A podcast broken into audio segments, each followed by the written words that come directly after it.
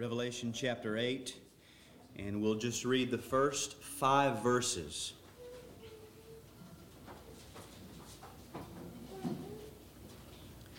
When the Lamb opened the seventh seal, there was silence in heaven for about half an hour. Then I saw the seven angels who stand before God, and seven trumpets were given to them. And another angel came and stood at the altar with a golden censer, and he was given much incense to offer with the prayers of all the saints on the golden altar before the throne. And the smoke of the incense with the prayers of the saints rose before God from the hand of the angel. Then the angel took the censer and filled it with fire from the altar and threw it on the earth. And there were peals of thunder, rumblings, flashes of lightning, and an earthquake. This is God's word. Let's pray.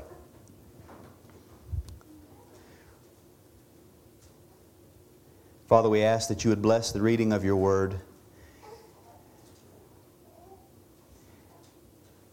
We ask that you would make effectual application of your word as we study it this morning. Lord, we pray that you would teach us about ourselves and about yourself. We, we ask that you would conform us to the image of your Son, the Lord Jesus Christ. Lord, I pray that you would comfort your people as we see what this word has to say to us today. In Jesus' name we pray. Amen.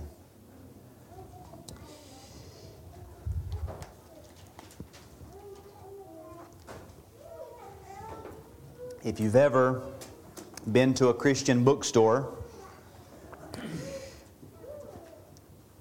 and you visited the section in that bookstore entitled Prayer, you've probably seen the name E.M. Bounds. He's written quite prolific, prolifically on the subject of prayer. And uh, in a book, a, a small book entitled Prayerful and Powerful Pulpits, he, he writes these words. This is a quotation. There is an infinite distance between the betterment of an age by the force of an advancing civilization and its betterment by the increase of holiness and Christlikeness by the energy of prayer. It's easy for us to think that things in the world are getting better because we walk or we drive instead of walk, we get fat instead of starve, and we have the ability to communicate using uh, emojis at, the, at our fingertips rather than engaging in legitimate one on one face to face conversation. We might seem to be advancing. The question is if, if we want to begin to divine, or define advance, is there more Christ likeness in our society? Is there more holiness in our society? And is there more prayer, as, as Mr. Bounds put it? These things, holiness and Christ likeness, increase by the energy of prayer. If not, if there's not more prayer leading to more Christ likeness and more holiness, then are we really advancing? And if someone would say, well, we are advancing, then the question is, by whose standard are we advancing? It's not God's standard, it would be our own standard. To get more specific, we could ask, do you think that the average church today is praying more or less than the average church of 100 years ago or 200 years ago? Now, to answer that question, and, and probably get a little closer to a legitimate answer, I could ask you Are you praying more today than you were two weeks ago, or two months ago, or two years ago? Are we advancing or not? If we begin to answer these questions honestly. We won't grow in Christ likeness or holiness until we grow in prayer, and we will not grow in prayer until we realize that prayer does something. A, a society, uh, a people can advance. There can be betterment when there is true prayer. But until we believe that, we're not going to pray. Prayer advances things, prayer moves things. True prayer shakes the heavens. And when you get ready to shake the heavens, you'll pray. Now, some of you might need to be honest with yourselves from the outset and admit that you've never actually been concerned with anything more in your life or in this society than a base level Judeo Christian morality. And that only because you don't want your routine inter- interrupted. You know, everything in life is fine until they make me walk the long way to get into Walmart. Everything is fine until they ask me to wear a mask in the store. Everything is fine until the, the, the, Civil War monuments start coming down. Now we've got, we've got trouble. We've got problems. We've got to fix things. We've got to get on our knees. We've got to pray. And if we could get all of those things to go away for life to get back to, to normal, okay, whew, we can rest. Everything is fine. That's what we're after most of the time in our prayers. You're not interested in seeing God rend the heavens and come down because you know that would interrupt your plans. Thursday evening might look a little different when God sends a revival. And, and we don't want that. We don't want our schedules to change, and so we don't pray. It shows in our praying. It's not that you don't pray or we don't pray, but our prayers are, are generally just for what, I, for what I would call common niceties. We want to be healthy, we want to be safe, we'll confess our sins, and we'll ask God to help us to continue being a somewhat moral person. And if there is a situation in our life that has interrupted our normal routine, we would ask that God please fix that so that I can get back to normal. But beyond that, there's no real praying. We, we literally pray like we're sitting on Santa's lap. Literally. Think about it. Prayer is bigger than that. Prayer does more than that. Until we understand that prayer does more than that and that it's bigger than that, we won't pray. And if we do pray, we'll pray like we're sitting on Santa's lap, which I would say that's not prayer. You're not praying. You're not, you're not utilizing the, the equipment the way that it was intended to use, to be used. And this text before us helps us to see something of what prayer actually does. And I believe that when we begin to understand what prayer does, we will pray more and we will pray rightly. We can learn all day long about how to pray, but if we're not convinced that we need it, that it is a, a, a weapon given to the child of God, we're not going to use it. it. It's all information. Now, in these verses, what we're seeing is two vision sections overlap. One is ending and another one is starting. You can almost imagine that you've gone to see a, a, a play and one scene has ended, they've pulled the curtain, and then you are allowed to go back behind the curtain, watch them reset the stage, come back out, and then the curtain opens up so that the, the scene change to you is not so cut and dry as it is to everybody else. They saw the curtain close, and it opens back up, and things are different. We, we are here given a little bit of, of a, a more technical, uh, detailed picture of, of the changing of the scene. The vision which contained the seven seals is coming to a close with the opening of the seventh seal, and the next vision, which contains the seven trumpets, is about to begin. And it, again, I said this months ago, the, these changes are not as clear as just the chapter divisions. We would like them to be because clearly the chapter numbers are big and bold, and that makes it easy for us to see. But remember, these weren't there in, in the apostles' writing. So I want us, by way of exposition, to just see if we can get our minds wrapped around the picture here. Verse 1 says, When the Lamb opened the seventh seal, there was silence in heaven for about half an hour. Now, with the opening of the seal, we're sort of backtracking into chapter 6, specifically the end of verses 12 to 17, where the sixth seal was opened.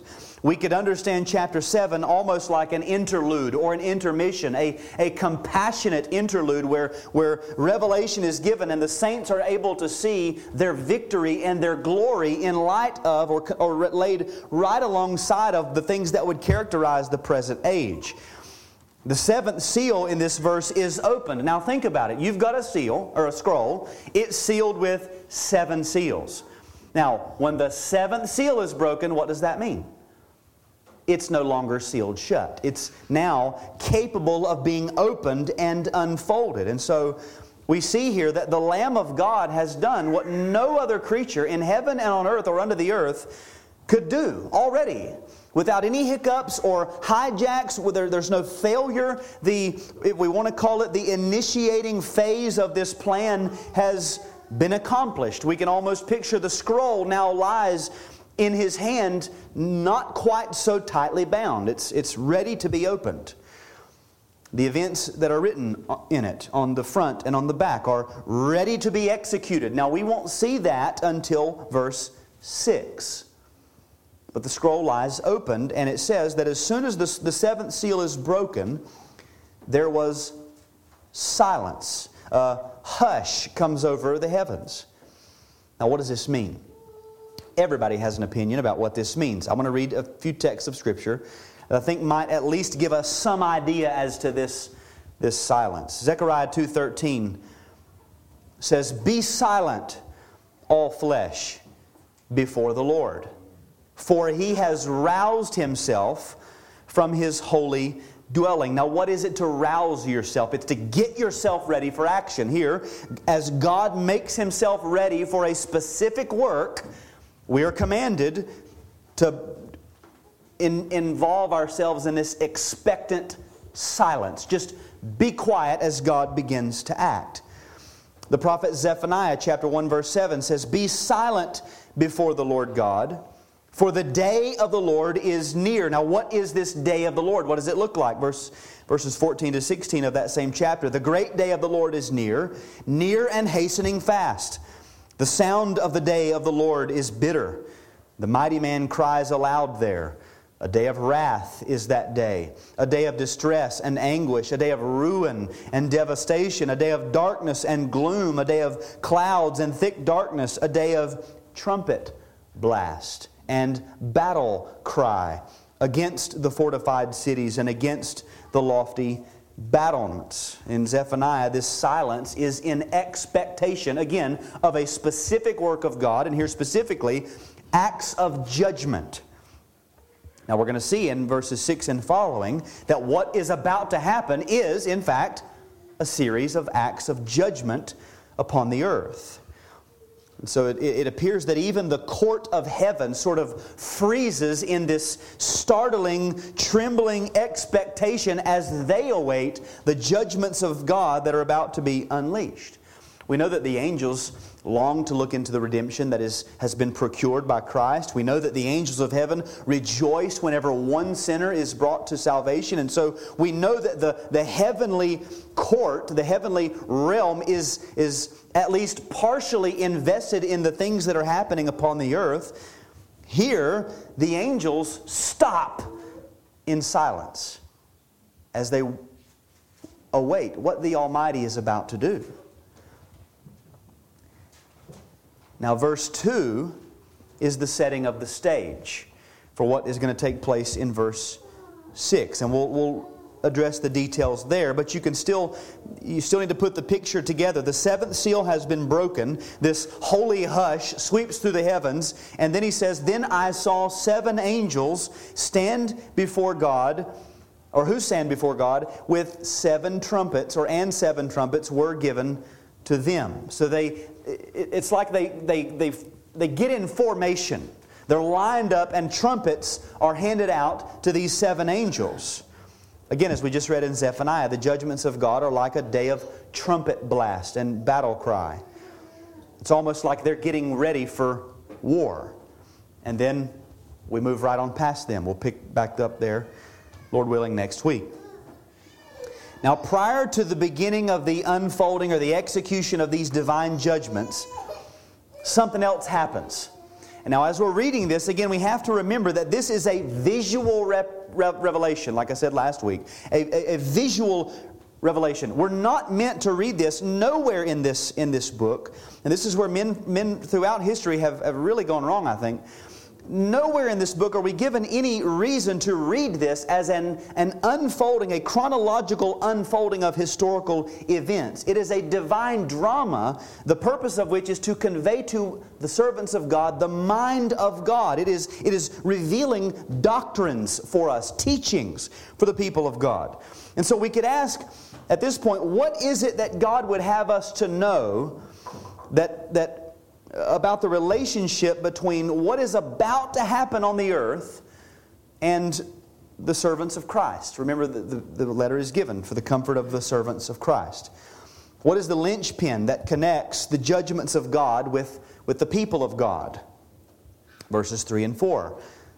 And another angel came and stood at the altar with a golden censer, and he was given much incense to offer with the prayers of all the saints on the golden altar before the throne. And the smoke of the incense with the prayers of the saints rose before God from the hand of the angel. The, these angels, these seven angels, they stand in formation. Seven trumpets are given out. If we wanted to move our eyes, we could see they're about to blow. But before they blow, there's this little dramatization of something God wants us to learn. We, we, we meet another angel. Who is this angel? The text doesn't give us any specific identity, men from the past have had no problem asserting that this is Christ Himself, fulfilling one of the, the priestly roles of the heavenlies. James Durham, Matthew Henry, John Gill, Jonathan Edwards, among a few, not, not, not ignorant men by any means, they, they don't even question it. They, they, they write about it like it's, it's an assumption, and I don't have a problem with that, and, we'll, and I'll see why in a moment.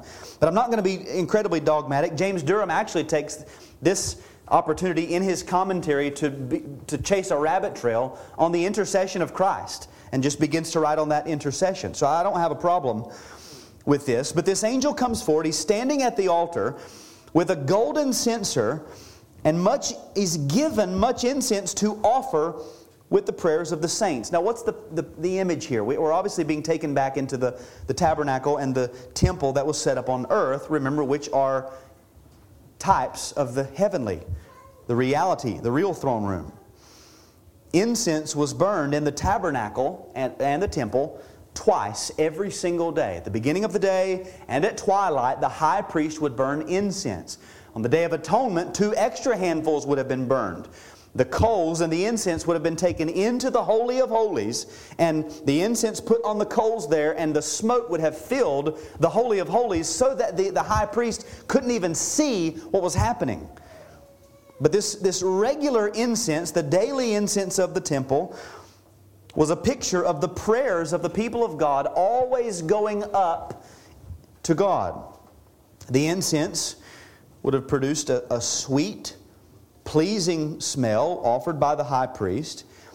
David makes this connection in Psalm 141 2 when he says, Let my prayer be counted as incense before you. I want my prayer to come up to you and be pleasing. And this is why it says that he was given much incense to offer with the prayers of all the saints on the golden altar before the throne.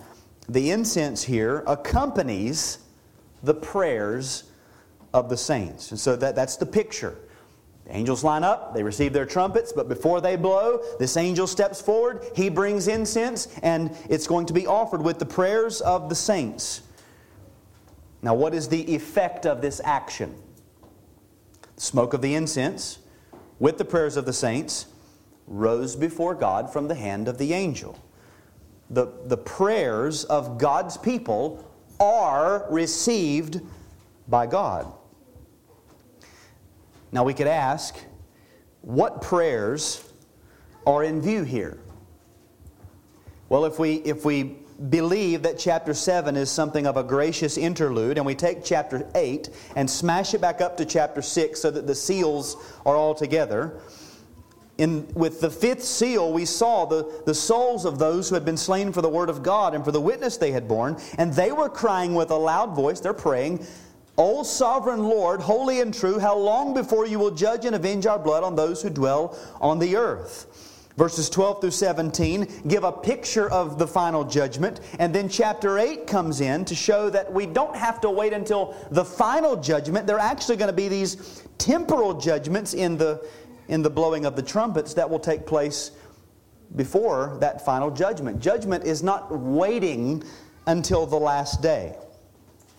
The justice, vindication, judgment against the enemies of God is prepared even now. The angels stand ready with their trumpets to blow. The prayers come before God. Could these things have taken place without the prayers? Just scratch the prayers and say, the angel comes, the angels come, they're given trumpets, they blow, it takes place. Sure, but what does God want us to see? There is a linchpin connecting what he has what, he, what has already happened with what is about to happen. What is the linchpin? It is the prayers of the saints going up before God. Now what happens? Verse 5 Then the angel took the censer, same censer, filled it with fire from the altar, and threw it on the earth. And there were peals of thunder, rumblings, flashes of lightning, and an earthquake.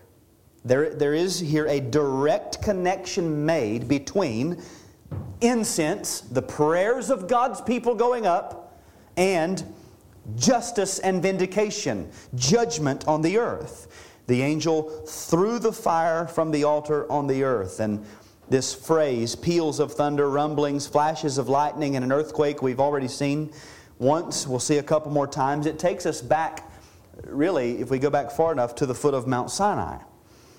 In Exodus 19, there were thunders and lightnings, a thick cloud on the mountain, a very loud trumpet blast. All the people in the camp trembled.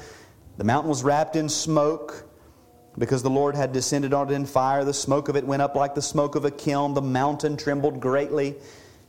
Moses spoke and God answered him in thunder. It's the language of cataclysmic upheaval that always accompanies God working on the earth. We see this in the Psalms. When God acts, when God does something, the way that it's described is in terms of the, the, the whole heavens and earth just erupting and, and, and being tossed and turned. So, if we try to connect this with chapter 6, put all of these seals together and what's about to happen, we see the gospel age will be an age of gospel advance. The gospel is going to go forward, it, conquering and to conquer. And as the gospel goes forward, persecution and suffering will follow. And as persecution and suffering follow the preaching of the gospel in all places, at all times, in various ways, the people of God are going to cry out, How long, O Lord? How long can we endure this? And how long will you allow things to continue in this state? And as those prayers come before God, they are pleasing to Him, and He answers them in judgment upon the wicked. Now, why do I not have a problem saying that this is Christ that's offering these prayers? Consider the words of Luke chapter 12, beginning in verse 49. These are the words of Jesus I came to cast fire on the earth. Exact same phrase. And would that it were already kindled. I've come for this reason, and I wish I could go ahead and do it. I have a bapti- baptism to be baptized with, and how great is my distress until it is accomplished. He's speaking of his death. And then he says, Do you think that I have come to give peace on earth? No, I tell you, but rather division. For from now on, in one house there will be five divided, three against two, and two against three. They will be divided father against son, and son against father, mother against daughter, daughter against mother, mother in law against her daughter in law, and daughter in law against her mother in law. We know elsewhere he says, do, you, do not think that I've come to bring peace to the earth. I've come to bring a sword. What he's, what's he saying? As the gospel goes forward and conquers, it's not going to just make everything lovey dovey. You're not going to preach the gospel and see flowers begin to sprout and bloom on the earth. It's not going to be that way. It's going to be division and pain and strife. The preaching and the praying of God's servants have tremendous effects in and upon the earth. The preached gospel causes the systems upon which sinful men operate to be shaken to their very foundation. And we're seeing this in our day. You proclaim the gospel, and it is antithetical to everything our society stands upon or believes. When the gospel comes from your mouth in any setting, from the pulpit, from the street corner, in the break room, at home with your children, when the gospel comes out, It is an earth shaking endeavor. We don't see it this way, but we have to understand there is a realm of existence that we can't see. The demons of hell see it, hear it. They recognize that through the witness of the church, the manifold wisdom of God is being made known, and they hate it. They despise it. The gospel, to use the language of Scripture, destroys strongholds. It is an offensive weapon, it is a sword. Now, what we see in this text is that our prayers are no less an offensive weapon. They are to be used. A few things about prayer. We see in this text God hears the prayers of his people. Our prayers are not mantras. They're not things that we just we just mutter over and over repeatedly so that hopefully the repetition will at some point convince us that this God is true or that some uh, belief system will be ingrained into our minds. God hears the prayers of His people. God is actually so inclined to hear the prayers of His people that He hears prayers that are not even vocalized. We don't even have to say it out loud. He knows what we're going to say before we say it. He hears the prayers that we can't even put into words. He hears the prayers of His people. We see here that God is pleased with the prayers of His people. In the use of incense as a type or a shadow of prayer, a, a sweet, pleasing, a sweet smelling aroma. Our prayers, even our oft repeated prayers, the prayers that even we sometimes kind of get tired of praying, they don't come before God like the naggings of a petulant child. Just stop, quit it, I'm busy right now. That's not how God hears our prayers. They're pleasing to Him because He loves us as a father loves his children. He desires to hear us communicate to Him. He loves to hear us exemplify our dependence upon Him. He is pleased when we pray and adore Him. Now, we know as earthly fathers, sometimes we are sometimes perturbed by our children's speech. Our, our, we get too busy, we're involved in something, our minds are, are, are off on something else, and, and our children begin to talk. They want, us to, they want to tell us a story. They have, they have no discernment as to which details ought to be included and ought not to be included. They don't care about the, the length of the story. They just start going, and we, we can feel this tugging like, you got to get it out because I have got to get something done. God is not that way. The true prayers of the true saints are a pleasing aroma to the Lord. It's not a concession. He doesn't stop and say, okay, I'll give you five minutes. Get it out. Land the plane. Land the plane. We've, I've got things to do. That's not how God operates. He can't be too busy to hear. It is His business to hear our prayers. His mind can't be too full. His mind is infinite. He doesn't have to work any harder to hear a billion prayers all at once than to hear one prayer. He's pleased with our prayers because He loves us as a, a father, loves His children. And He's pleased with our prayers because every prayer of ours is a token of the saving work of His Son. Every time we pray, He is reminded this is one redeemed by my Son. This once rebel now comes in my presence to adore me, to confess his sins to me, to thank me, to plead for my help with him through the work of my son. My son has saved this one. Our prayers are only possible through Christ's work. Remember, the incense of the tabernacle was burned with coals from the altar of burnt offering, which was all, they were always smoldering. The altar, of course, points to the sacrifice of Christ Himself, who would, would come and be utterly consumed by the wrath of His Father in the place of sinners. That coal burns this incense and makes it pleasing to God. Only through the death of Christ has the veil been taken out and the way made for us to enter into the presence of God and pray in such a way that he's pleased. And so every prayer uttered by a redeemed sinner is like a victor's wreath thrown on the head of Christ. Every prayer is a crown him, crown him, crown him every time when our prayers come before God. He loves us. They're tokens of our saving, the saving work of His Son. God hears our prayers.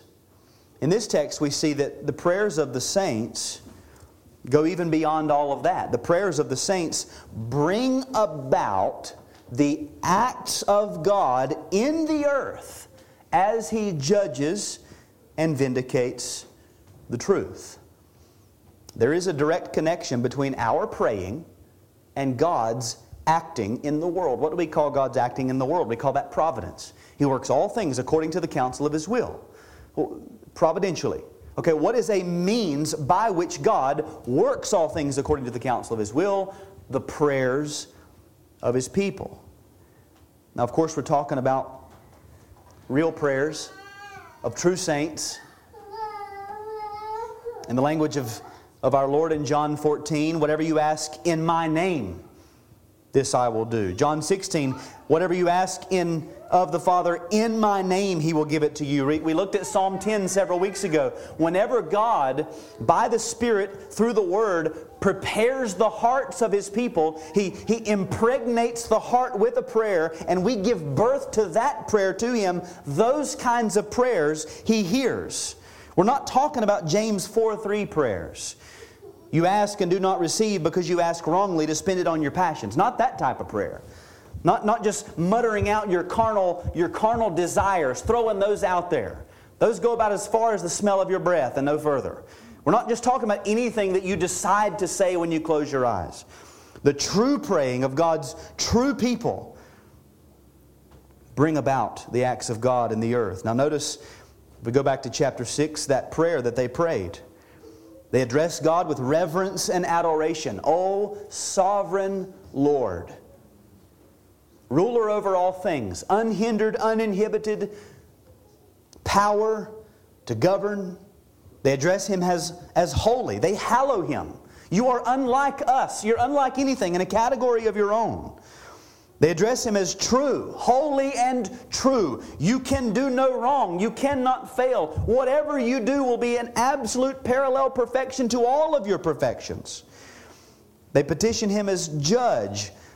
How long before you will judge, like Abraham prayed? Shall not the judge of all the earth do what is right? They appeal to the judge. They petition his justice. How long before you will judge and avenge. It's implied something wrong is happening. There, there is injustice. How long, Lord? How long before you will act? Will, would you not avenge? When will justice come? They've said, in more words, the words of Luke 11, 2 Father, Father, hallowed be your name your kingdom come. That's what they've just prayed. This is an example of that prayer. Remember, the, the Lord's Prayer is not meant to be a, a form, it gives us categories, uh, an outline, we might say, with which to pray. This is one such prayer Your kingdom come. And as they pray, God answers. The fire is thrown down on the earth. The true praying of God's true people is not in vain, it's not a formality. Our prayers are not an impediment to providence. Our prayers are brought into the work of providence and unto the execution of providence. Or to, to put it very simply, one common, commentator says the prayers of the faithful ascend like incense to the heavenly throne room and prompt a divine outpouring of judgment on earth. Prayer is bigger than asking for health and safety and please just keep everything calm if you could because I've got something coming up and I need it to be. Prayer's bigger than that. Now this brings this idea brings questions to our minds. The first one is, is somewhat vague. Does prayer change things? Well, if you mean by that question, is prayer a means by which God, who works all things according to the counsel of His will, is prayer a means by which this God brings alterations to people and places and things in time? Then, of course, prayer, things, prayer changes things. That's the point of this text. Now, if you want to get a little bit more specific and ask, does prayer bring any change in God's plan? Then you got, you're asking a different question. That question assumes that God has a plan that does not include the prayers of His people, that God, that the prayers of God's people contradict what God has already planned, and that God's plan is subject to alteration once those prayers are prayed. Of course, we know that God has declared the end from the beginning, and from ancient times, things not yet done. Saying, My counsel shall stand, I will accomplish all my purpose. He decrees all things. No event takes place or can take place that is outside of His eternal decree. He says, I have spoken, I will bring it to pass, I have purposed, I will do it. No decree of God can be altered in any way. Does prayer bring any change in God's plan? No. Prayers are God's plan. They are the means by which He carries it out. Through the means of spirit filled prayer, God brings about that which He has accomplished, or a purpose to accomplish on the earth. Now, we would ask, if we're thinking reasonably at all, why would God do it this way? This seems like such a, it seems like you're just asking for trouble to, to bring mortal men, sinful men, into the equation to play what seems like such an important role. Why would he do it this way? Well, it, it, brings him glory, it exalts Christ, and it gives us comfort to know that he does it this way. The true prayers of God's people are not arbitrary opinions, they're the work of God Himself. When you're really praying in the Spirit, you didn't come up with that on your own. God gave you that prayer. God is the one who has saved. God has given us His Spirit. God is renewing our minds to be able to see the world in reality the way He sees it. God's Spirit creates in us longings which are according to godliness, and it is from that that we pray, the work of God. By nature, we imagine that we are sovereign, but by God's grace, we come to worship Him as sovereign. By nature, we imagine God is like us, but by grace, we come to hallow His name. He's the only one who's holy and true. By nature, we hate justice. We hate the justice of God. But by grace, we come to actually cry out for God's justice. Look at the men of the world. They don't want justice. They have no desire for true justice. By nature, that's us. No concept of true justice. But through the grace of God, we begin to get a sight of what true justice is, even as it relates to us. And we recognize, should God cast me into hell this very moment, that's justice. I can't question that. It's a work of God. Those that those in every generation who were once alienated from God and hostile in our minds, doing only evil, would come to cry out to this God that His kingdom come and that His justice would be manifest on the earth is nothing short of a miracle of saving grace. This brings glory to Him. Our prayers are just returning glory back to Him, it exalts Him. It also exalts Christ. We have to keep in mind the work of the Spirit of Christ Himself in His church. It's Christ who's taken the form of a servant.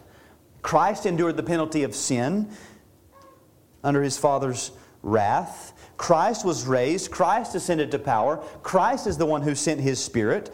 It's by the Spirit of Christ that we cry, Abba, Father.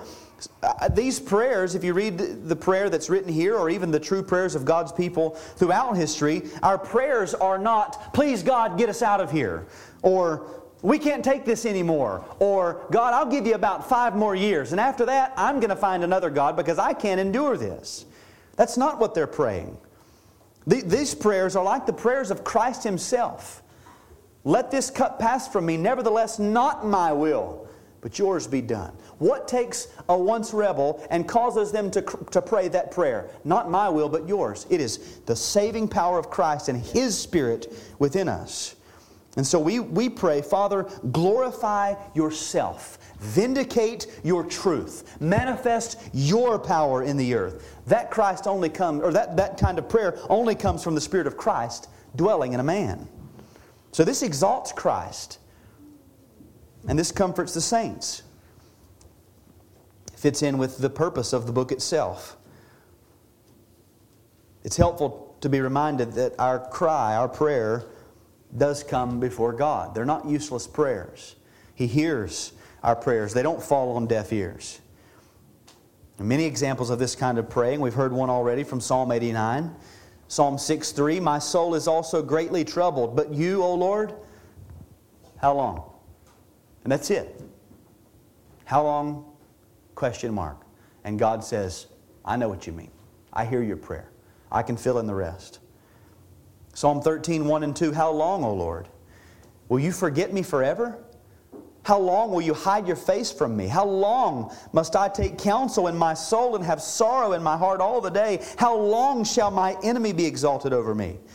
Psalm 79, 4 to 6 We have become a taunt to our neighbors, mocked and derided by those around us. How long, O Lord? Will you be angry forever? Will your jealousy burn like fire? Pour out your anger on the nations that do not know you, and on the kingdoms that do not call upon your name.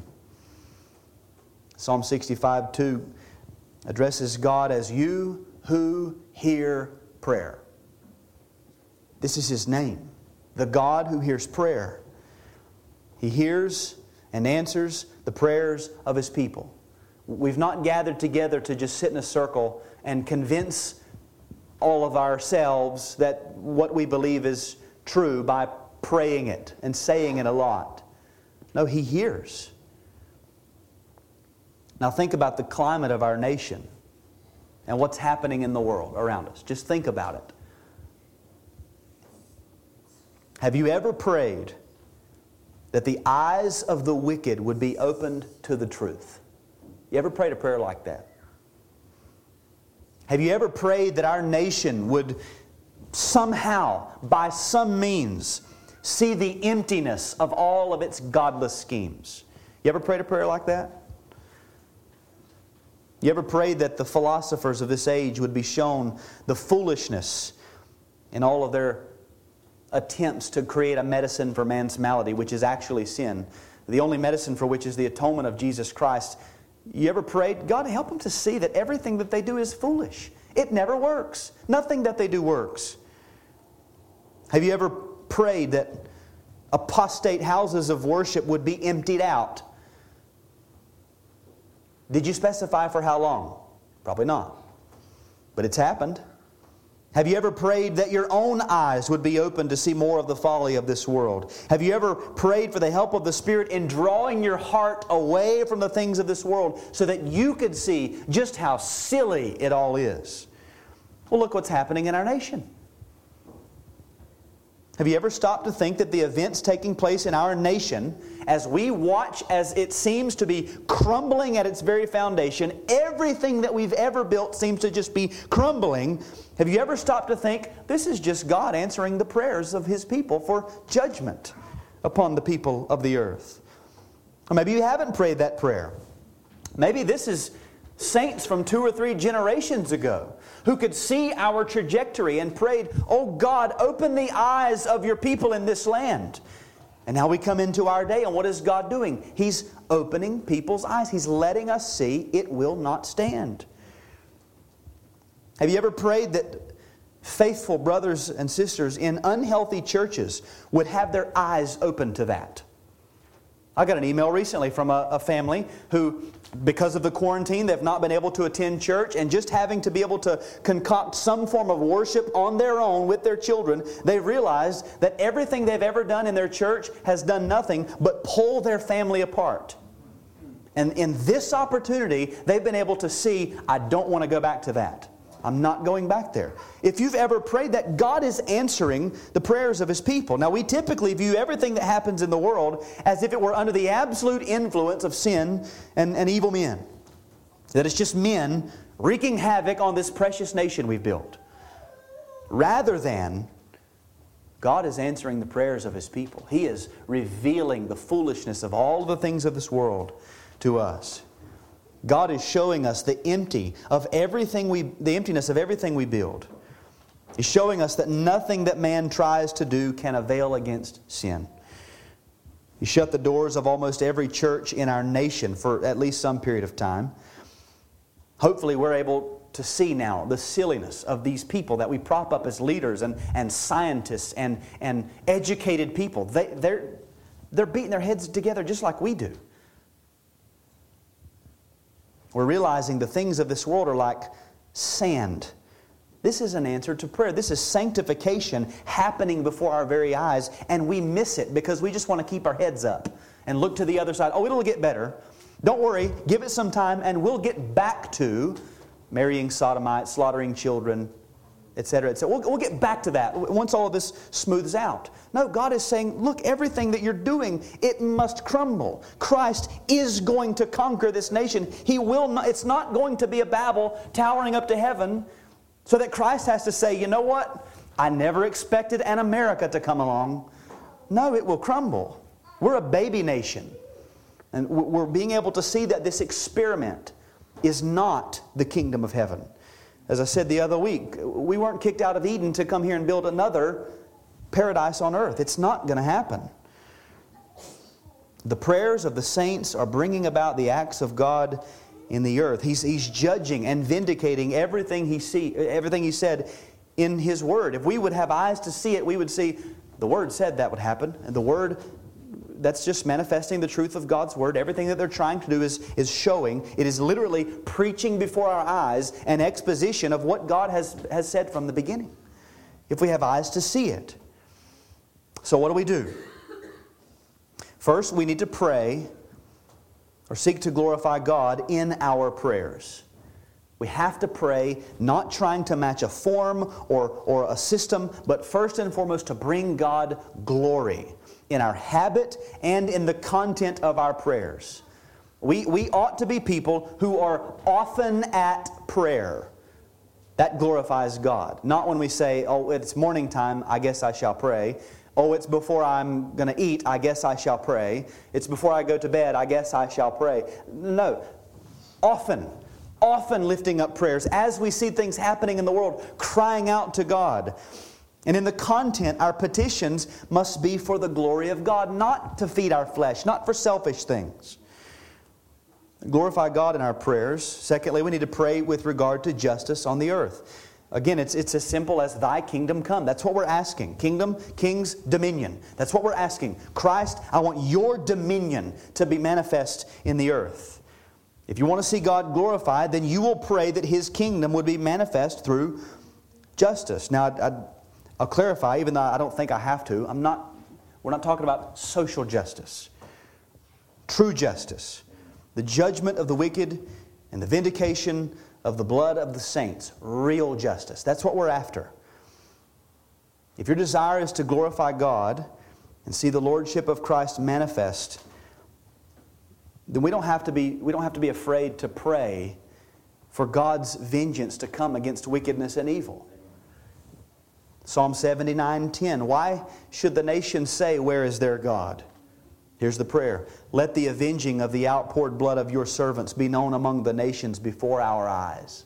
Bring it in, God. Show them who is God. May the nations see this is the God who vindicates and avenges his people. We need to pray with regard to justice on the earth.